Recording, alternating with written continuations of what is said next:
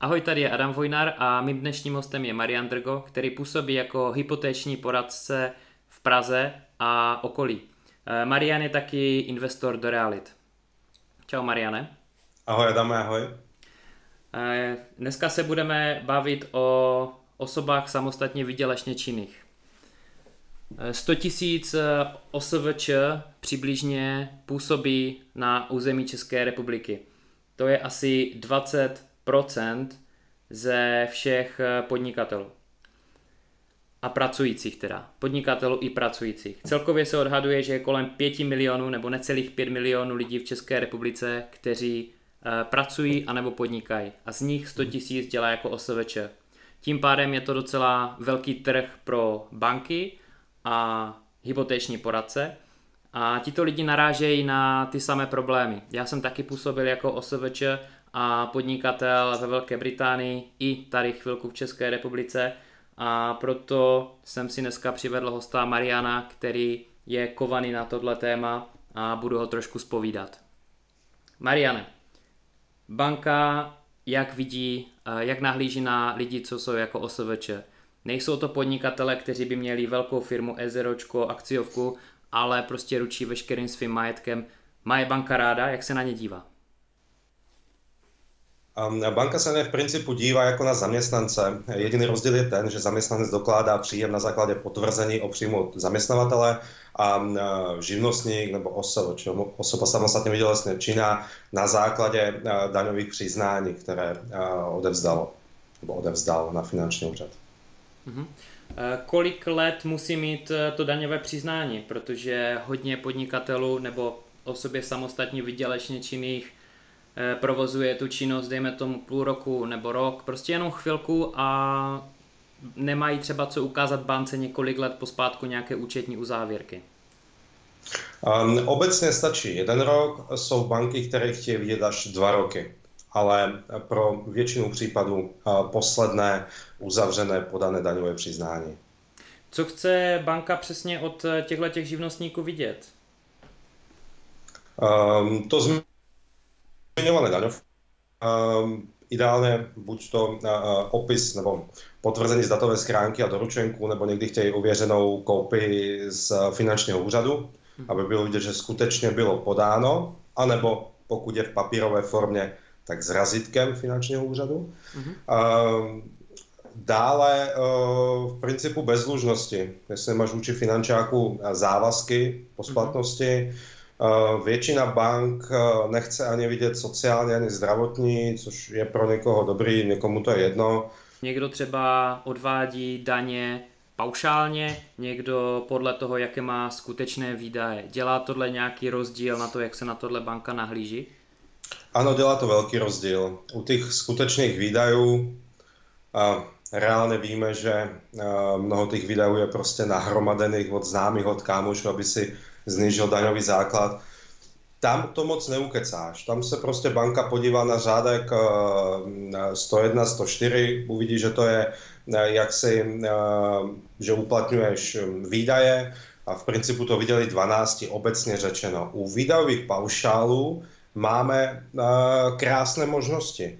A to je to, že banka, nebo obecně, banka se na to podívá tím pohledem, ano, klient uplatňuje výdavý paušál 60%, ale jeho reálné náklady jsou výrazně nižší. Mm-hmm.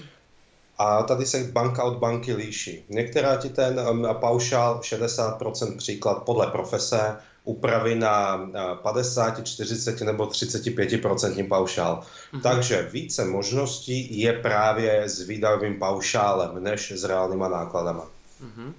Takže jestli to chápu správně, tak eh, výdajový paušál teda neznamená to, že by banka to vzala eh, tak, jak to je černé na bílém, třeba těch 60%, ale ještě zkoumají opravdové náklady a ten paušál výdajový jsou schopni ještě upravit?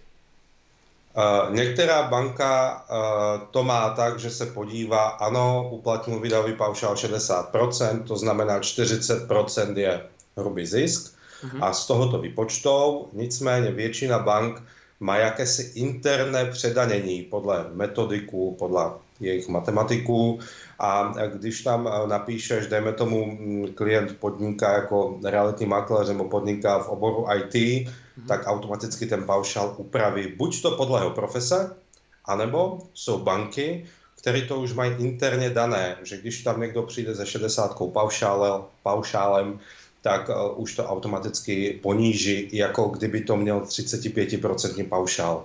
To znamená, na daňovém přiznání, které podáváme na finanční úřad, je 60% výdajový paušál, ano. banka interně si upraví na nižší. Uh-huh.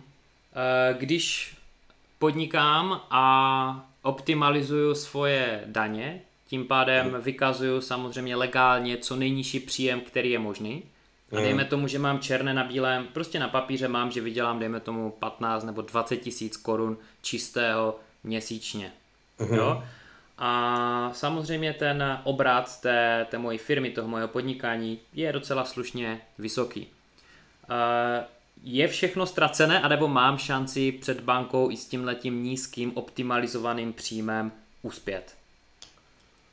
Um, zase bych odkázal na předchozí otázku a moje odpověď, to znamená důležité, jestli výdaje nebo paušál, protože účetní eh, nebo tvůj daňový poradce ti může vypočíst, ano, vychází vám 15 nebo 20 tisíc měsíčně, mm-hmm. ale když se na to podívá bankéř, tak ti řekne, no jasně, ale máte paušál, ten ponížíme, nebo dokážeme ho ponížit a tím pádem už máte příjem 30-35 tisíc. Mm-hmm je nějaká, nějaké povolání nebo druh podnikání, které banky přímo nemají rády? Nebo je něco, co by naopak rádi viděli? Třeba jde o nějakého fyzioterapeuta nebo doktora, dejme tomu zubař, jo? Nevím, jo. asi to není úplně uh, třeba tvoje parketa, uh, zubaři a doktoři, ale je něco takového, co by banky přímo jako měli rádi a nebo nesnášeli? Uh, co měli rádi, tak jsou to profesní komory, to jsou advokáti, veterináři, notáři. Tam u některých bank e, je berou s otevřenou náručí, jak se tak říká. Hodně podnikatelů totiž e, váha nad tím, jestli si mají založit svoji živnost, malou OSVČ, ručit veškerým svým majetkem, anebo jestli chtějí třeba do své firmy přitáhnout e, nějaké investory nebo společníky a tím pádem zakladají Ezero, tak jestli si třeba nějakou z těchto těch možností úplně před bankou nezavírají dveře, co se hypotéky týká. Takže tady jsou tři možnosti. Buď to si navýším tu měsíční mzdu, buď to využiju ten nerozdělený zisk společnosti, anebo si ho hod budu muset vyplatit a to mi také banka akceptuje. Mariane, ještě by mě zajímala věc eh, lidí, kteří pracují v IT a podnikají, dělají na živnosták. Mají v podstatě nulové výdaje, pracují z domu a jak se na ně banka nahlíží? Uh-huh. Protože mají 60% výdajový paušál, uh-huh. většina ho uplatňuje a jak si správně řekl, většina z nich nemá téměř žádné náklady. Uh-huh. Kromě nějakého paušálu na telefon, možná nějaký sdílený kanceláře. A tady jsou dvě možnosti. První, buď to prolezou kluci ajťáci s tím eh, hezkým daňovým přiznáním, které mají a stačí jim eh, ten standardně ponížený paušál od banky, to znamená uh-huh. 50, 60 nebo 35, uh-huh.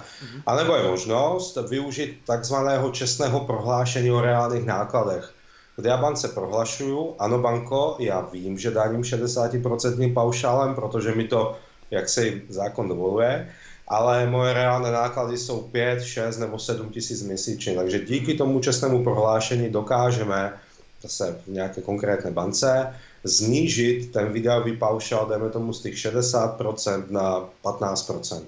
A zase krásně to otevírá úvěrové rámce. Mm-hmm. Tak jo, Mariane, díky moc za tenhle ten rozhovor, hodně jsem si to užil a určitě se znovu zase někdy potkáme u dalších rozhovorů. Díky, ahoj. Kdykoliv vždycky rád, ahoj.